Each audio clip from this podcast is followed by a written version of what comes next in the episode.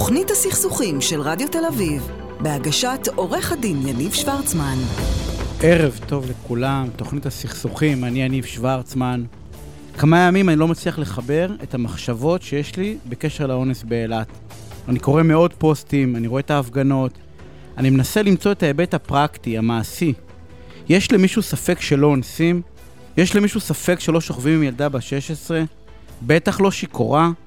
מתוך הפוסטים עולה שכנראה שלא, שצריכים להסביר מה מותר ומה אסור, ונדמה לי שמי שעד גיל 25 לא הבין מה מותר ומה אסור, לא בטוח שהפוסטים ישנו.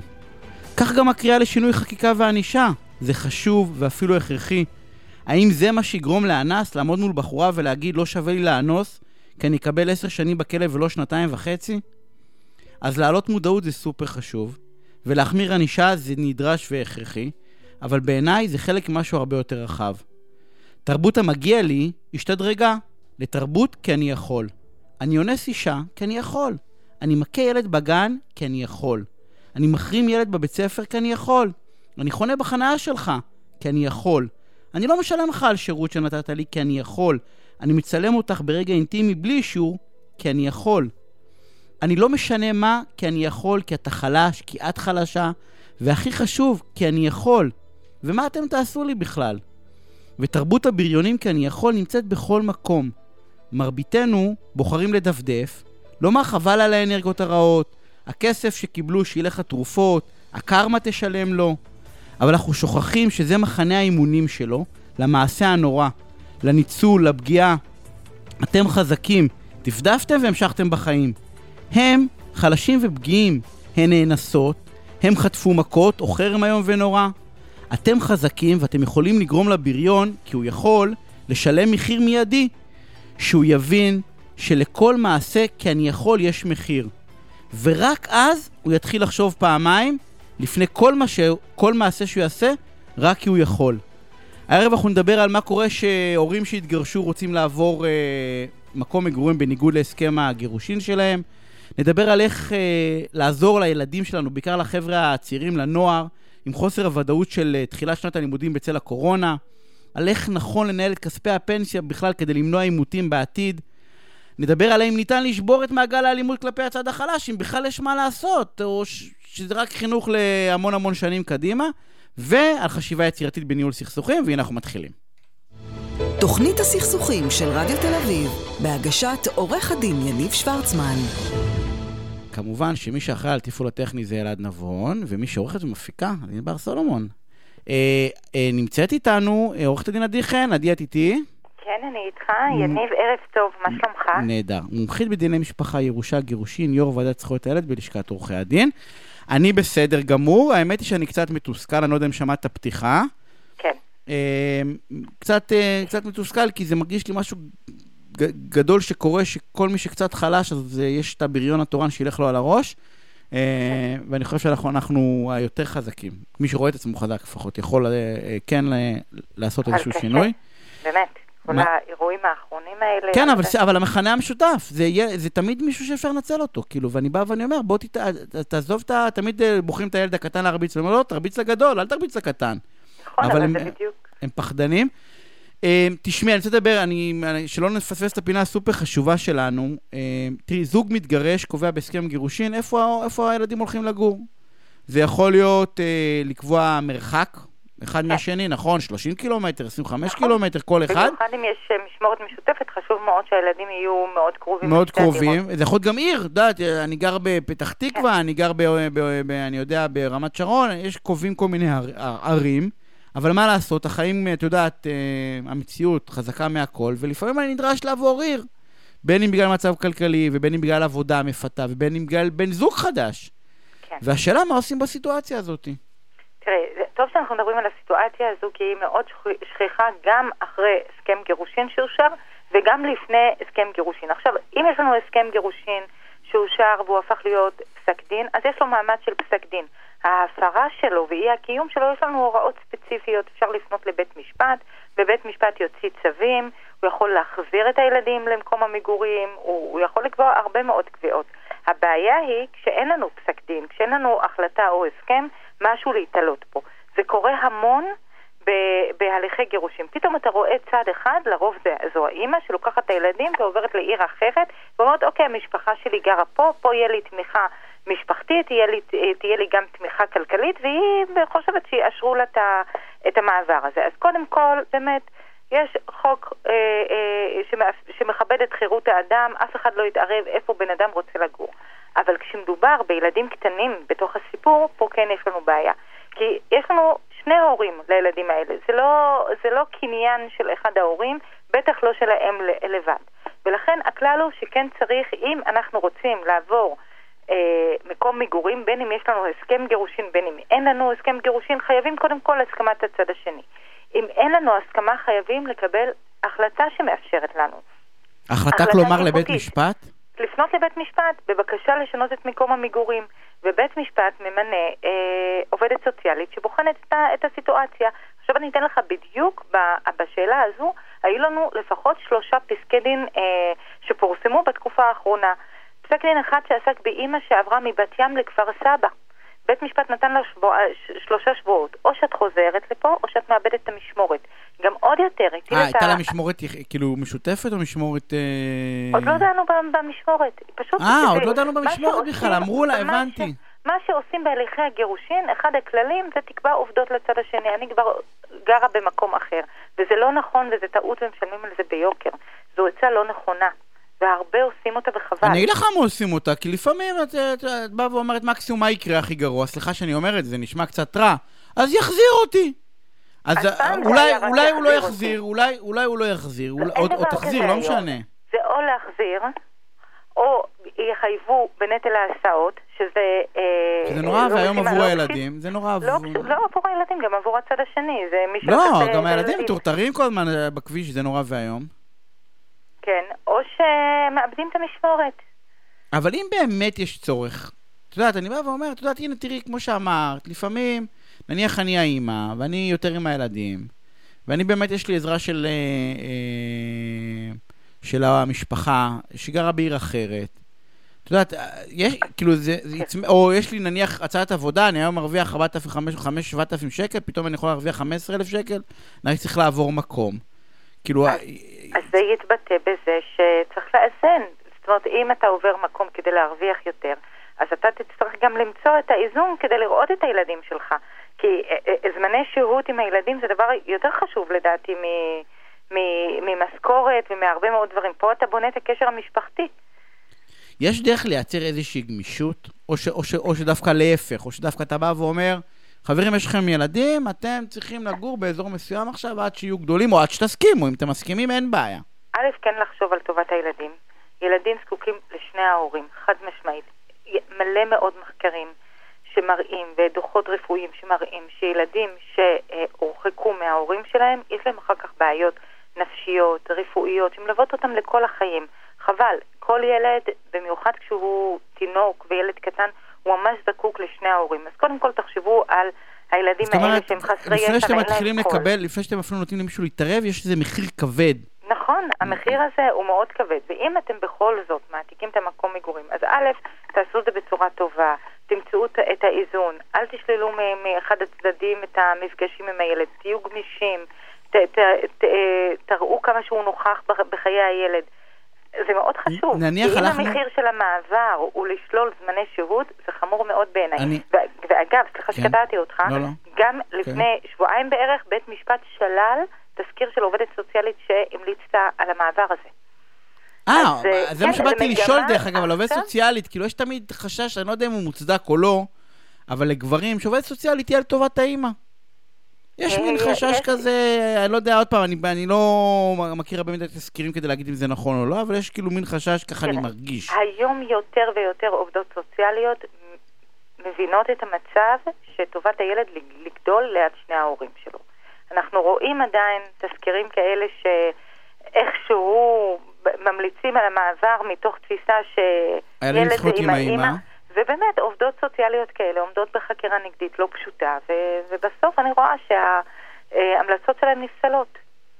כמו שאמרת שהיה לפני שבועיים, שבעצם לא אפשרו לעבור. אלא אם יש באמת, באמת סיבה מוצדקת, כמו למשל אבא שהוא לא מיטיב, אבא שהוא מסוכן. אבל לא, אבל זה לא קשור, אבל זה לא קשור למגורים, זה קשור ספציפית, אתה בא ואומר, אני, יהיה יותר טוב לילדים אצל האמא או אצל האבא, לא משנה לך ואצל מי, ואז בעצם הולכים אחרי מי שטוב, כאילו זה לא, זה לא קשור למגורים, זה קשור להורות. המגור...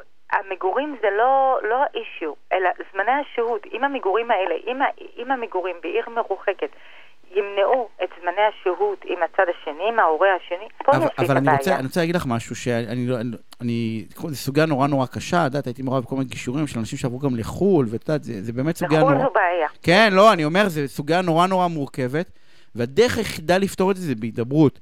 כי אם אוטומט אנחנו הולכים על האנטי של אני גר פה, או אני גרה פה, שלפעמים יש המון המון פתרונות. אני יודע, הייתי מעורב באיזשהו הליך גישור, שאת שהבן זוג אמר, היא לא, היא לא רצתה לעבור, כי העלות, הדיור היה נורא יקר באזור. אז הוא אמר, אני, אני אשלם את זה.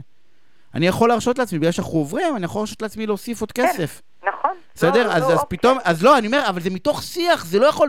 אם הדיון הוא דיון של אני אחליט איפה גרים, כי זה מה שקבענו, או זה מה שהחלטנו... זה, זה לא יעבוד. זה לא יכול לעבוד, כי בסוף תהיה הכרעה שיפוטית, אז או שהיא תהיה לטובתך או שלא, בסדר? נכון. בתוך הסיטואציה הזאת.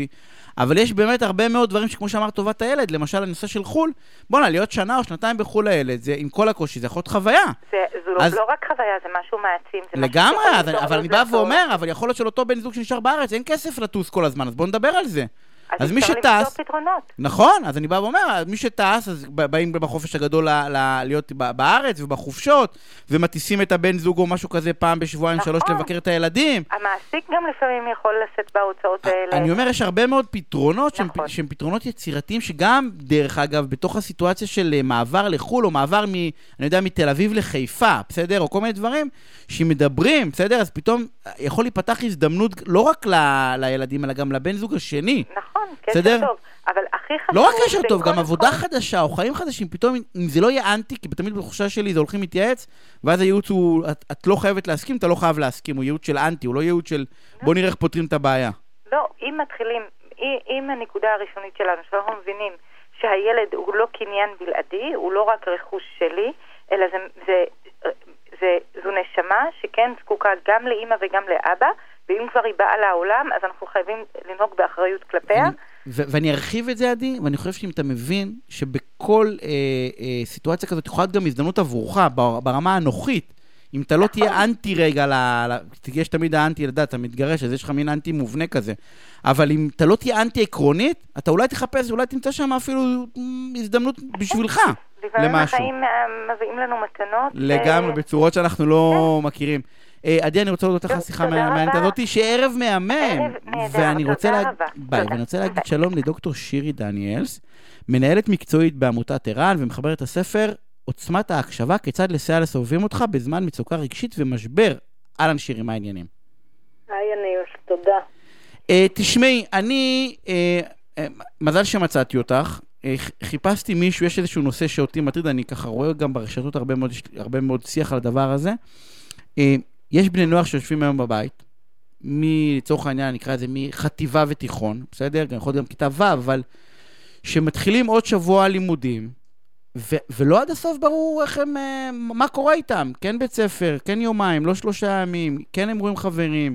אה, ההסתדרות אומרת, אי אפשר ללמוד במתנ"סים. בקיצור, יש חוסר ודאות נורא נורא גדול, ואיכשהו בתחושה שלי, אה, אני לא יודע אם, אני לא יודע אם, להור, אם להם יש כלים להתמודד עם החוסר ודאות הזה, ובכלל הם מחצינים ומדברים על זה, ואני לא בטוח שלהורים יש כלים איך לעזור להם להתמודד עם החוסר ודאות הזה. נכון, זאת אומרת, חוסר הוודאות הוא בהחלט אה, אויב, אה, כי הוא מלבה חרדה והוא לא מקנה לנו דרכים להתמודדות. וכמו שאמרת, ילדים גם מטבעם לא מדברים מצוקה, הם מתנהגים אותה בדרך כלל.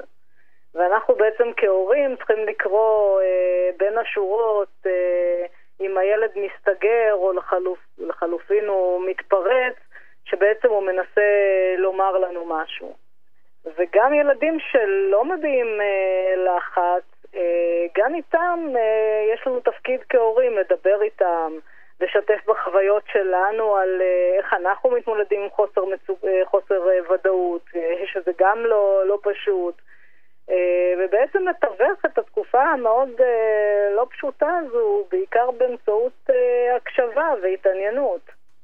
אבל, אבל אה, זה, משהו שהורים, ש, שאתם אה, אה, רואים לפחות, את יודעת, ב, בתוך העבודה שלכם, זה משהו שהורים מודעים לו? או שזה אני סתם, יש לי איזשהו, כי... את, יודעת, ב, כמו שאמרת, ה, הילדים, בני הנוער, אחד הם נמצאים במסכים, אה, אה, כמעט כל הזמן באיזשהו סוג של מסך, אז את יודעת, בתוך ההקשבה הזאת. כאילו, מה, איך הורה צריך להתמודד עם הדבר הזה?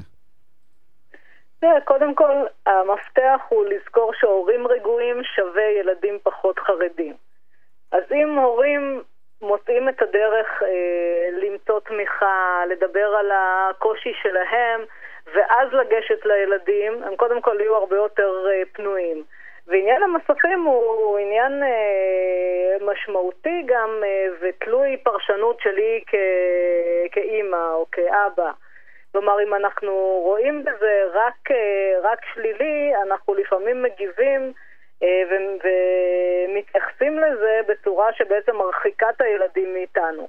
כי דווקא אנחנו רואים שילדים לפעמים מתמודדים הרבה יותר טוב מההורים שלהם במצב של חוסר ודאות, בגלל שהם אה, נולדו לעידן המסכים והם בעצם ילידים בניגוד לנו ההורים שאנחנו מהגרים, היגרנו לעולם הזה. והם למשל מצליחים אה, להתמודד באמצעות אה, הרשתות החברתיות והאוס פארטיז במיניהם, אה, או משחקים אונליין, אה, לשמור על קשר אה, מרחוק עם החברים שלהם הרבה יותר מההורים שלהם. אה, זה אני צריכה לסייג, צריך רק לסייג ולהגיד שילדים שיש להם אה, מעט תמיכה חברתית, אה, כישורי, כישורים חברתיים אה, קצת אה, לוקים, עלולים לחוות מצוקה הרבה יותר uh, גדולה, כי uh, בניגוד לשאר הם לא כל הזמן במסכים, ואם הם כן במסכים הם עושים את זה לבד ולא ב- ביחד עם החברים שלהם, והם באמת נמצאים במצוקה גדולה יותר. אז יש כאילו הפרדה גדולה בין האלה שבעצם מנצלים באופן חיובי את, ה- את ה- מה שאנחנו חושבים שזה כאילו... אה, שאין להם כאילו קשרים חברתיים, אבל יש, דווקא יש להם קשרים חברתיים, כי הם יודעים לנצל את הרשתות לדבר הזה. ואז יש להם נכון. איזשהו מעגל תמיכה יותר רחב, גם בהתמודדות עם הסיטואציה. אז כאילו, הם לא, למרות שהם מול המסך, הם לא בודדים, כי הם לצורך העניין בקשרים שהם מכירים, בסדר, שלנו אולי נראים מוזרים, אבל הם עושים את זה, ומצד השני יש את האלה שממש בודדים. כאילו ויש שאלה... עוד, נכון, נכון מאוד, ויש עוד קבוצה שגם חווה בריונות לפעמים, אה, ובעצם אה, עוברת אה, ממש לפעמים מסע של התעללות, וזאת עוד קבוצה שאנחנו צריכים אה, מאוד לשים לב. ראינו גם כמה דוגמאות טרגיות אה, בשבועות האחרונים. אה, אז ברשת יש טוב ויש רע, בסופו של דבר היא פלטפורמה שצריך לדעת אה, יש לי שאלה, ממנה. אם את יכולה להגיד. אה, אה, יש בני נוער שפונים לעמותת ער"ן, נכון? לקבל אה, אה, סיוע. יש אלפים. כן, אלפים. כן. ההורים שלהם יודעים? לא תמיד. אה, תראה, זה... לפעמים אה, בני נוער אה, פונים כי דווקא הערוץ האנונימי והעובדה שהמתנדבים בער"ן הם מתערבים אה, שהם לא מכירים אה, יכולים לתת איזשהו אה, נופח ש, שחסר.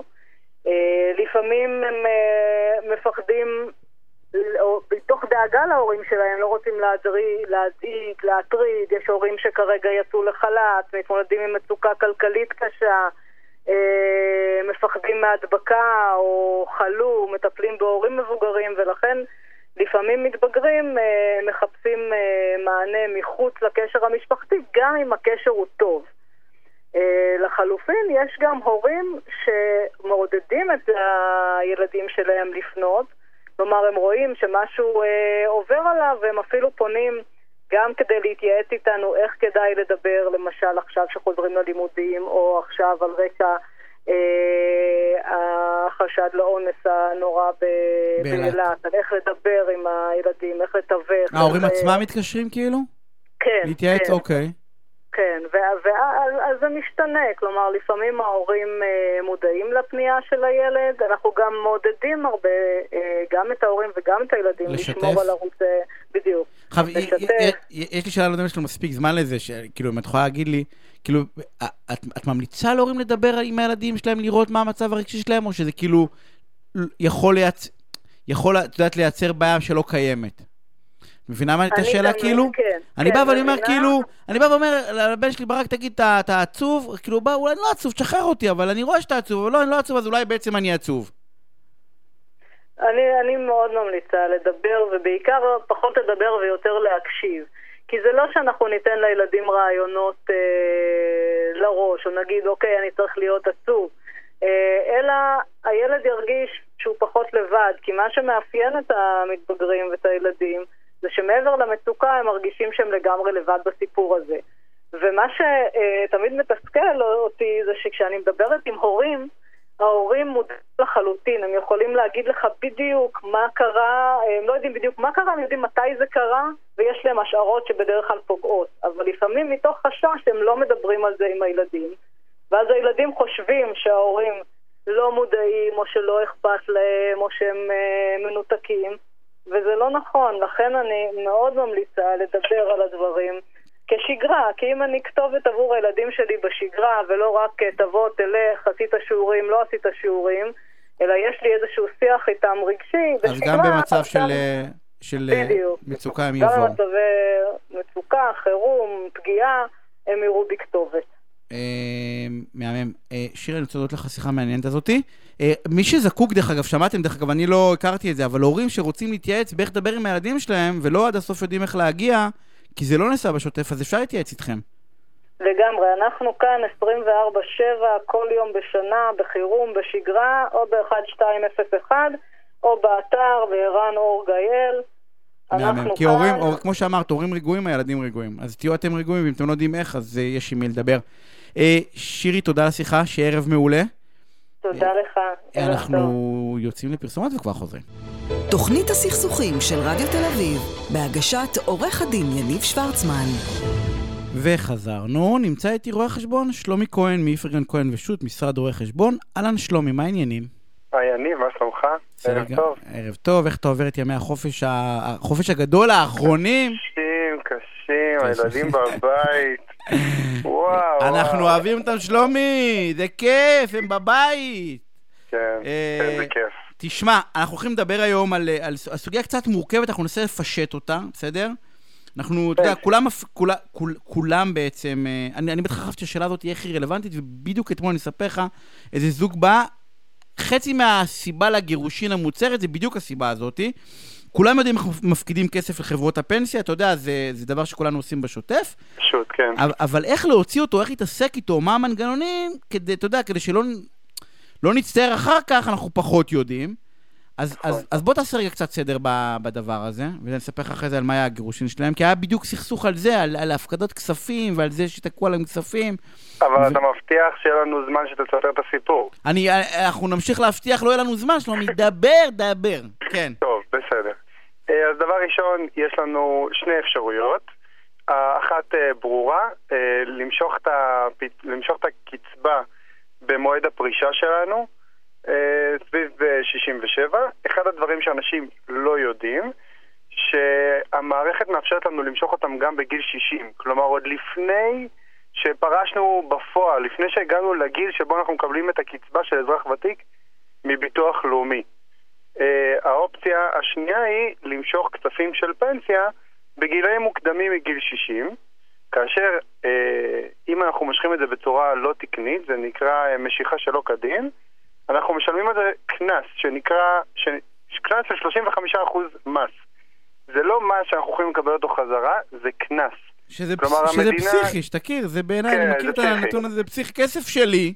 המ- המדינה קונסת אותנו. רגע, אבל אני אסביר למה, סליחה שאני נכנס לך. קדימה, קדימה. הסיבה היא שכשאנחנו מפרישים את זה, המדינה נותנת לנו הטבה של מס. והמדינה לא יודעת כמה הטבה היא נתנה לנו, אם המשכורות שלנו נמוכות או גבוהות, ולכן זה יכול להגיע ל-31% מס, 35% מס, ועל אותה נשימה היא אומרת, אם אתה מושך את זה, אנחנו קונסים אותך, ובד בבד עם זה, חשוב למדינה שאתה תשמור את הכסף הזה לפנסיה, ושלא תהיה נטל על המדינה. אה, ולכן קנס, לכן המס קנס בקיצור, הזה... אבל כל היום אנחנו בתקופת הקורונה, אז המדינה מעדיפה, אני סליחה על הבוטות שאני אמות מרעב, אבל מה, בגיל 67, אם אני אגיע לשם, בריא. ושלם, אז אני אוכל לא, אה, לא ליהנות. חולה קורונה. כן, אני אוכל זה, אבל בינתיים אין מה לאכול. אז אז זהו, אז אם אתה רוצה למשוך את הכסף הזה לא בגיל פרישה, מבחינתנו גיל 60, לא 67, לגברים, 62 לנשים, וזה עולה עם הזמן. אז יש לנו שניים, שלושה אפשרויות אה, מרכזיות, שאחת מהן זה הוצאות רפואיות.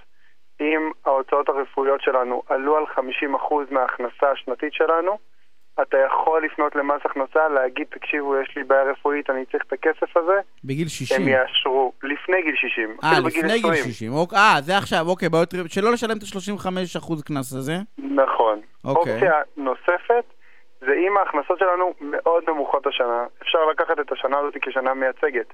שנת קורונה, אין לי כסף בחשבון, אני לא מרוויח, פיטרו אותי מהעבודה, אין לי אישור לחתום אבטלה, כל הצרות עליי, אין לי כסף, אפשר לפנות למס הכנסה, לבקש אישור, הם יאשרו לשחרר כספים עד בערך, לא לתפוס אותי במילה, גובה של 60 אלף שקל בשנה, וזה תלוי בהכנסה שהייתה באותה שנה. כלומר, אם ההכנסה הייתה... לא, 20,000, שזה מהמם, דרך אגב, זה לא הכרתי. כן, אתה בא ואומר. למשל, למשל עכשיו, בתקופת הקורונה, מי שלא הכניס בחצי שנה האחרונה כסף, עצמאים לצורך העניין, או כל מי ש...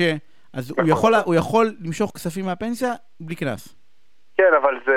צריך לגשת למס הכנסה, לקבל את האישור הזה, להראות את ההכנסות, להראות צפי הכנסות, צריך לעשות את זה בצורה מסודרת. עם בעל לה, מקצוע צריך לעבוד ולא- בזה, או בעל מקצוע. אחד נכון. מהשניים, כמו כל דבר בחיים. נכון. עכשיו, נעבור רגע, בטוויסט ל... קדימה, ל-60. כן. אני, אני יכול... זה נכון. ל-60, ראית איך אני איתך? עברנו לגיל הזמן. 60. אני צריך מראש לתאר, אני מראש צריך להיכנס למסלול שאני יכול למשוך ב-60, או כל המסלולי פנסיה מאפשרים את זה?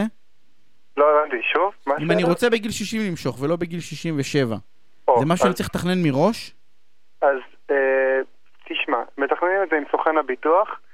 אה, לגבי הפנסיה עצמה, יש בפנסיות כל מיני סעיפים כמו עמלות שאתה משלם, וכמו המסלולים בסוף התקופה. יש אה, פנסיות שאתה יכול לקבל מקדם קבוע, בעצם אומר מראש כמה משכורות של, של כסף אתה מחלק את הסכום שאתה צובר, ויש מקומות שזה לא ככה, יש כל מיני נושאים בתוך הפנסיה שזה שייך לסוכן הביטוח. אני אקח אותך, רגע, אני יכול לתכנן אבל, אם אתה יכול להגיד לי, אתה יודע, אני יכול לתכנן מראש את הגמישות בפנסיה? זה משהו מה- שקיים, אני יכול, שאני בגיל 60 נכון, נניח יכול להוציא חלק מהקצבה, בגיל 60, ש... כאילו זה משהו שאני אתה יכול... בכל מקרה יכול למשוך בגיל 60 את הקצבה. בכל מקרה. נכון, ורוב הפוליסות היום הם כמעט אותו דבר, למעט סעיפים משתנים של... אז למה, אז אה, למה אנשים לא. מושכים ב-67? כדי לא לשלם מה, מס כאילו? זה עולה כסף? למה הם לא מושכים בגיל 60, אתה אומר? בגיל 60, כן. כי הם לא יודעים. זה הסיבה היחידה? היחידה, אם אתה תעשה את החשבון, השבע שנים האלה שאתה תקבל עליהם קצבה, הרבה יותר גבוה מהקצבה שאתה תקבל כל החיים שלך. תחשוב שבע שנים של קצבה נגיד באלף שקל פחות. מה אתה מעדיף?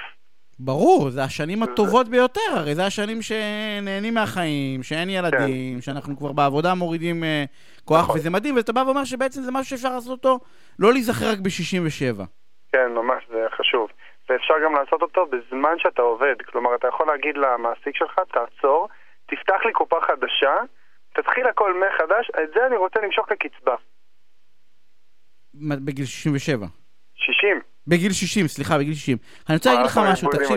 לא, לא, האמת היא שלא, אמרת, אני קודם כל, אני רק נעשה סדר. אפשר למשוך בגיל 60 ולא בגיל 67, אני לא חושב שאף אחד נכון. יודע את הדבר הזה. נכון. וצריך להגיד את הדברים האלה. ומי שרוצה לפני כמובן, אז יש כל מיני קריטריונים, בדרך כלל זה או בריאות או הכנסה נמוכה. אה, נכון. ואני רק במשפט אחד, כי אנחנו צריכים תכף לסיים. לא, אל תסכם אותי. אני ברור שאת רוצה להגיד עוד משפט אתה ואני אסכם אותך אחרי זה?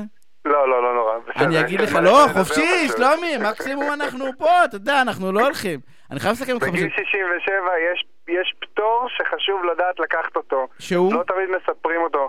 יש פטור על הקצבה, יש פטור עד 4.5 אלף שקל, 5 אלף שקל שאתה יכול לקחת אותו בכל מיני וריאציות, להתייעץ עם אה, בעל מקצוע. מה זאת אומרת פטור על- על- על- על- על הרכיב מתוך הקצבה רגע, כאילו? לא רצית לסכם אותי? נו, אתה חב וזרקת, ואני זורם איתך, אתה מבין? אם אתה- בן אני אסכם אותך, אני פעם הבאה בן מסכם אותך.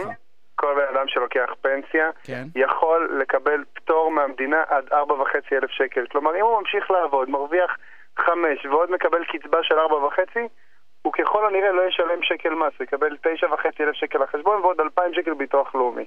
שזה ו- נחמד. ואני אה, אגיד לך רק במשפט אחד על הגירושין, שזוג באמת מבוגר מאוד הגיע לגירושין, והסכסוך היה על ה... כספים הצבורים בפנסיה? כן. לא, לא ביניהם, על, ה- על האכזבה ממה הצטבר אה, אה, בפנסיה. אבל זה אנחנו. עכשיו חייבים לסיים, ועכשיו אני אסכם אותך. שלומי, אני רוצה יניב, להודות לך על השיחה המעניינת לך, אותי. אני. כל השיחה הזאת, האמת היא, לא הכרתי, אתה רואה? אז רק בשביל זה היה שווה שתבוא. מהמם. אה, תודה ושערב וטוב. אה, נמצא איתי תמיר אשמן, אמרתי נכון? אשמן. אשמן, אתה, אני בדרך כלל שואל לפני, ולא הספקתי לשאול אותך, תמיר. מומחה לטיפול בגברים ומנהל הפורום ללימודי גברים באוניברסיטת תל אביב, מה נשמע? בסדר גמור, ערב טוב. ערב נהדר. ת, תשמע, אני, קרא, אני אה, בימים האחרונים מאוד מוטרד, מ, זה, זה התחיל באונס, כן? אבל זה לא רק מהאונס. ו, וקראתי איזשהו ממש כתבת על מעגל האלימות בין גברים לנשים, אני יודע שאתה עוסק הרבה מאוד עם גברים. מהמם. ואני אה, מרגיש שה...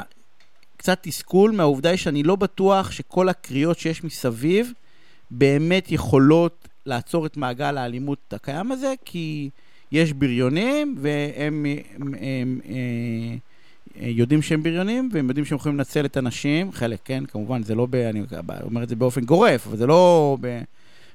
ואיפשהו שמה אני לא מצליח לראות איך אנחנו יכולים לשנות את זה. כאילו, אתה לא מאמין ביכולת שלנו לשנות את המציאות הזאת? אני לא יודע אם יש לנו יכולת. אני, לא, אני, אני אדם מאוד פרקט, מאוד מאוד פרקטי, מי שמכיר אותי. אני טוב. ישר מחפש איך אני יכול, אתה יודע, לסתום את הבור הזה, ואני לא מצליח. אני מצליח, אבל. אבל זה לא אצלנו הגברים. דרך אגב, אני מצליח, אבל זה לא אצלנו הגברים, זה אצל הנשים.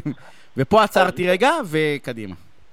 אז קודם כל, יניב, אני כבר אה, אה, יותר מ-25 שנה מוציא אנשים ממעגל האלימות, ומבחינתי אני כאילו, אני, אני רק רואה תוצאות חיוביות, ואני רק רואה את השינוי, כי ברגע שגבר או אישה מתחילים לעבוד על התקפי זעם שלהם, אז אנחנו רואים כבר, אה, אה, לומדים כלים לווסת את זה, ולדבר את זה, אה, להיות מודעים לכל מיני דברים שקשורים להתקף הזעם. חיים משתנים. השאלה מה, כאילו, אני אשמח לדבר עם המאזינים קודם כל, מה זה תוקפנות ומה זה התקפי זעם. אבל- רוב האנשים בכלל לא יודעים מה זה. אבל, אבל הם תמיר, חושבים שזה אצל האחר. אתה אומר אבל, אני מסכים איתך, תכף תגיד משפט, אתה אומר אבל שבאים אליך אנשים ש, שרוצים לטפל בעצמם, או שהוכרחו לבוא, לצורך העניין, אם יש כאלה.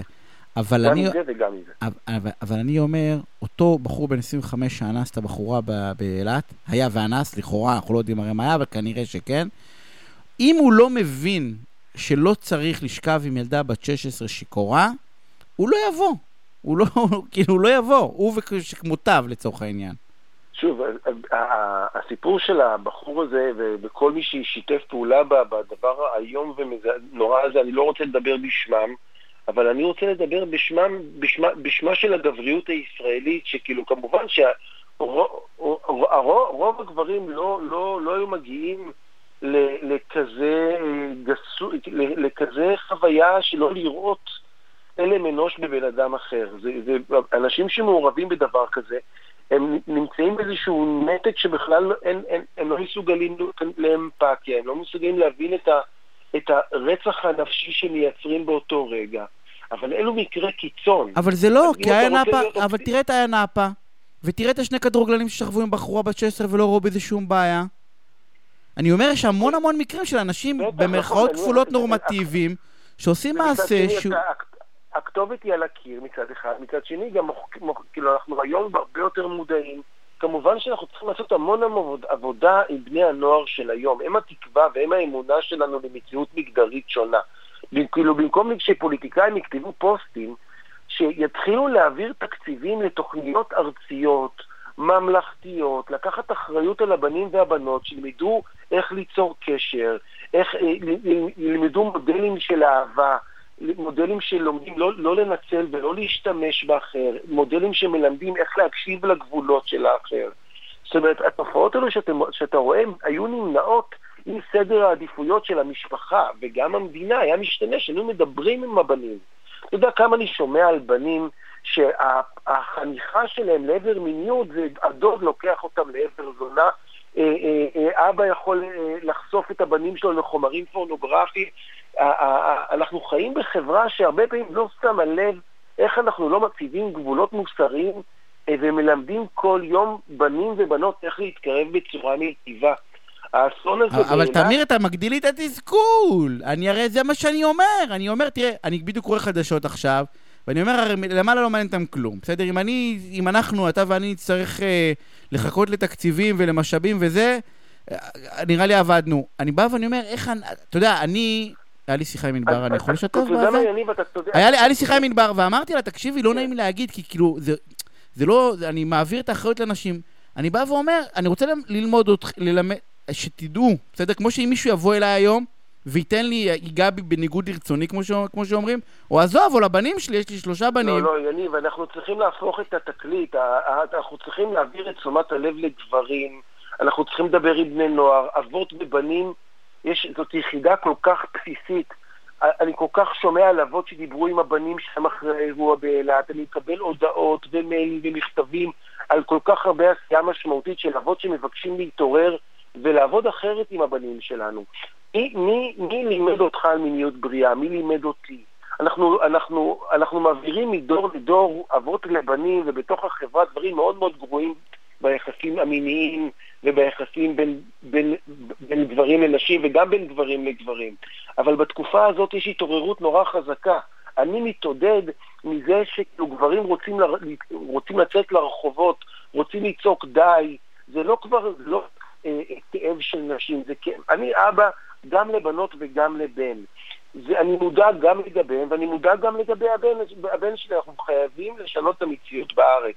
חייבים לייצר חברה, אה, אה, סביבה בטוחה ברמה המגדרית, וזה מתחיל מהאבות. אבל זה מרגיש לא לי, מתחיל מהאימהות. ברור שזה מתחיל מהאבות, אבל אותו, אתה יודע מה שזה מה שאמרת, אבל, בסדר? אבל, אבל כנראה החבר'ה האלה בעיה נאפה, או החבר'ה באילת, או יש הרבה סיפורים שאנחנו לא שמענו עליהם, כי פשוט לא צילמו אותם, בסדר? וזה קורה לדעתי ברמה היומית. אני בא ואומר, אני לא רוצה, אתה יודע, אני לא רוצה תהליך שיגמר עוד 30 שנה. אני לא, לא, רוצה, לא, אני רוצה. אני רוצה ש- שהנשים שלנו, החברות שלנו, הידידות שלנו, האחותי, האחיות שלי, הבנות שילכו בכיף, אתה יודע, שלא יחששו ללכת ו- ולשתות אה, בבירה, וחס ושלום לשתות כוס אחת יותר מדי, ושמישהו ינצל את זה. וזה, כל, וזה תראו, בתהליך אז- של גבר-גבר, אז- אנחנו נגמור את זה עוד נכון. 50 שנה. יניב היקר, קודם כל אני מסכים עם כל מילה, אבל השאלה איך אני ואתה שמים, נגיד, אה, האם כשאתה נגיד, נמצא עם קבוצה של חבר'ה ומישהו מתחיל אה, להגיד אה, בדיחות גסות ושתיים ככה מגחכים אחד נבוך, האם אתה עוצר פעולה אה, פוגענית כזאת? האם כשאנחנו אה, רואים תופעות מזיקות אני רוצה לבוא כלפי- ולהגיד לך שאצלי בחבר'ה זה לא קורה, כאילו, אני לא זוכר אותי האמת שזה מדבר. נכון, גם אני, אצלנו. לא, אבל זה, אנחנו מדברים לעצמנו, זה בדיוק הטענה שלי, שאנחנו מדברים לעצמנו. שאתה יודע, אני יושב עם חבר, אז אני לא אומר איך זה כיף זה, סליחה, ביטוי, בת 16, כי זה, כי זה לא, זה לא שם, זה לא הגיוני.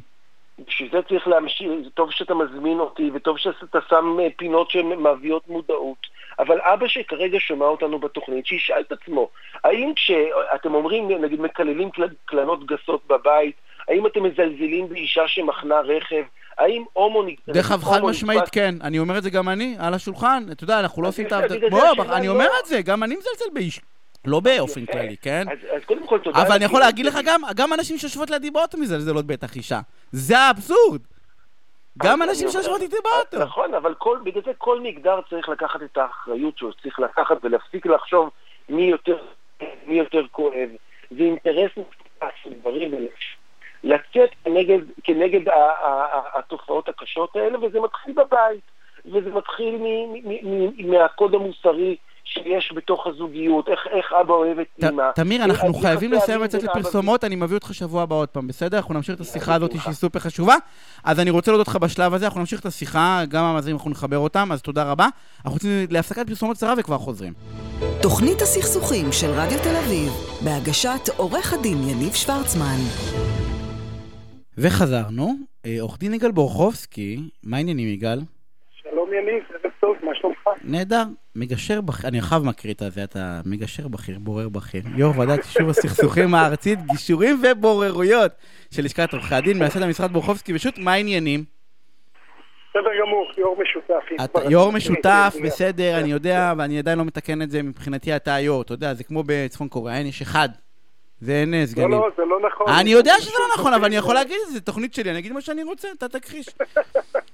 תשמע, קודם כל, אני, אתה, אה, איך ב... אתה נופש, נכון? אה, אתם- לא, לא, חזרתי היום חזרת? לעבודה, זה- זה- זה זה באמת נכון מה שאומרים, שמי שחוזר לעבודה הוא זה שהכי צריך חופש. אה, אנחנו עייפים זה זה מהחופשה, הכי קשה זה לחזור מחופשה. תשמע, יש לי המון דברים לדבר איתך, והאמת היא שחבל שלא שמעת את השיחה הקודמת, דיברתי עם... אה, דיברתי על, ה, על כל הנושא של הגבריות הישראלית, והאמת היא שעניין אותי לשמוע מה יש לך להגיד, אז אתה תשמע אחר כך את הפינה הזאתי. אה, זה היה פינת תסכול שלי על... אה, על, על, אה, על אם אנחנו יכולים לשנות בכלל את המצב הזה, אז, אז תשמע את זה בהזדמנות. תראה, אני רוצה לדבר, אתה, אני רוצה לדבר איתך בעצם על, על שני דברים, ברשותך. אחד, כתבת לפני יומיים פוסט. ובפוסט כתבת אה, אה, על משהו שעיתונאים ובכלל אנשי תקשורת או צריכים להביא עובדות. נכון? אני אומר נכון מה שכתבת? ואנחנו, ממש- עובדה, עובדה, ממש נכון. עובדה היא עובדה, ו... ו... ו- ו- ואנחנו אחרי זה נהיה אה, המבוגר האחראי ונחליט מה לעשות אה, עם העובדה הזאת. ואני, חלק, נכון. ואני חלקתי עליך, ולא ענית לי, ועכשיו אין לך ברירה, בסדר? זה חלק מהדיל. בסדר? ואני, ו- ו- ולמה אני אומר את זה? כאילו, גם אגיד את ההקשר הפרקטי, בסדר? כי כולם מדברים על עובדות ובית משפט ומה היה, ואני רואה בכל מיני פורומים של, אתה יודע, מתחילים לשאול את העובדות, ואני בא ואומר, אין עובדות, אה, אה, אין חיה כזאת. גם עובדה היא סובייקטיבית לחלוטין. באופן שבה... וואו, איזה, איזה משפט, אה, יניב, כן, גם עובדה היא סובייקטיבית. לחלוטין, לחלוטין. אין. ואני אומר את זה, זה כל כך משמעותי בעיניי, כאילו בהיבט, ב... ב... לא סתם אמרתי לך שלא ענית לי ולכן אני מכריח אותך עכשיו לענות לי. אה, והיא סובייקטיבית לחלוטין באופן הצגה, בהקשר, ב... בטון שאני מביא אותה, באופן שאני כותב אותה. אתה יודע, אני בא ואומר, גם עובדה, כי עובדה סוג במרכאות כפולות של אמת, בסדר? גם עובדה, כמו אמת, היא סובייקטיבית. טוב, אז אתה יודע מה, בסדר, אני ארים את הכפפה. אני, אני חושב ש... אה, אה, זה, זה יהיה דיון פילוסופי קצת. לא, זה לא פילוסופי, כי תפסיקו לחפש עובדות. כי אנשים בקבוצות אולי. אולי הוא ראוי. רגע, רגע, אם כבר פילוסופיה, אז תן... תן קדימה, תן- שלך, תן- שלך. אה, במקור לימדו אותנו להבחין בין עובדה לבין דעה. בעולם העיתונות, לה- לה- להבדל הזה, להבחנה הזאת, הייתה חשיבות מכרעת. היא גם כתובה בתקנון האתיקה של מועצת העיתונות, וכשמישהו רצה להביע דעה, היה לזה מדור מיוחד בעיתון, עדיין יש, מדור דעות. כל שאר המדורים היו מדורי עובדות. אה, אה, אי שם בשנות ה-80, יחד עם תפיסה פוסט-מודרניסטית של פוקו ואחרים, אה, התחילו לה- להישמע נימות מהסוג שאתה מתאר כרגע.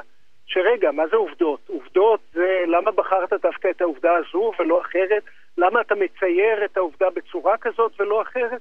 אתה, אה, העובדה משרתת נרטיב, נרטיב שאיתה איתו הגעת עם דעות מוסוות, עם עמדות מוסוות אה, אה, שמתחזות לעובדות. או, בסדר, יש בזה אמת, אבל כמו שקורה הרבה פעמים, אנחנו לקחנו גם את זה למקום הקיצוני שאתה כרגע הדגמת אותו באופן המובהק, שאין עובדות בכלל. זאת אומרת, עכשיו לא לילה, נכון? אני אחשוב שזה לילה כי זה הנרטיב שאיתו הגעת, אתה תגיד, לא, מה פתאום, זה יום? לא, יש עובדות. אה, אה, ויניב, אפשר להתווכח ולהתפלפל באופן פילוסופי הרבה, אבל אתה תראה שכשנגיע ל, אה, אה, ל- ל- לחיים עצמם, אתה תראה שאנחנו נדע לזהות היטב, כמו אותו פסק דין אמריקאי ידוע, אה, אנחנו קשה לנו להגדיר, אבל יודעים יפה מאוד מה זה עובדה ומה זה דעה אה, ב-90% מהמקרים. ולגבי 10%, אה, עליהם צריך להזהיר את עצמנו אז- שגם העובדות מתווכות דרך הנרטיבים שלנו. אז אני, אז, אני, בא- אז אני רוצה, ו, ופה למה הדיון הזה הוא פרקטי, הוא לא רק uh, פילוסופי למרות שהוא מעניין, או למה הוא פרקטי מאוד, כי אנחנו, יש כל מיני קבוצות עורכי דין ב, בפייסבוק, ואנשים כל הזמן מחפשים לדעת מה קרה, מה העובדות. ואני בא ואומר, מה זה משנה מה העובדות? כאילו כל השיח על העובדות, בואו נדבר על העובדות, הוא שיח שבעיניי הוא לא רלוונטי לניהול של, הס, של הסכסוך. יש כל כך הרבה היבטים בניהול של הסכסוך, כי היינו אמורים לדבר היום שוב על יצירתיות בהליך ה... ב, יודע, איך, איך פותרים בעיות. ואני בא ואומר, ברגע שאתה, המיקוד, בסדר? ובגלל זה ישר קפצתי שקראת, לא, לא שמעתי את הפודקאסט הזה, אני אשמע אותו. אבל אני בא ואני אומר, השימוש, נכון, עכשיו הוא לילה, אבל אתה יודע, זו הדוגמה הפשטנית של עובדה. אבל האם הוא לקח כסף מהקופה הציבורית, או גנב כסף מהקופה הציבורית, בסדר? או, או לקח באישון לילה, או לא משנה איך אני אתאר רגע את העובדה הזאת, יש משמעות גדולה. אז נכון שהיה אקט של לקיחת כסף, אבל עצם ההגשה של העובדה הזאת, ההגשה, וזה לא משנה, אנחנו, אתה יודע, כל אחד יגיש אותה אחרת, הופך את העובדה לש... לא לשונה, בסדר? אבל צובעת את העובדה במשהו סובייקטיבי לחלוטין. אז נכון שיש גרעין של פעולה שעליה היא עובדה, אוקיי? על זה אין מחלוקת.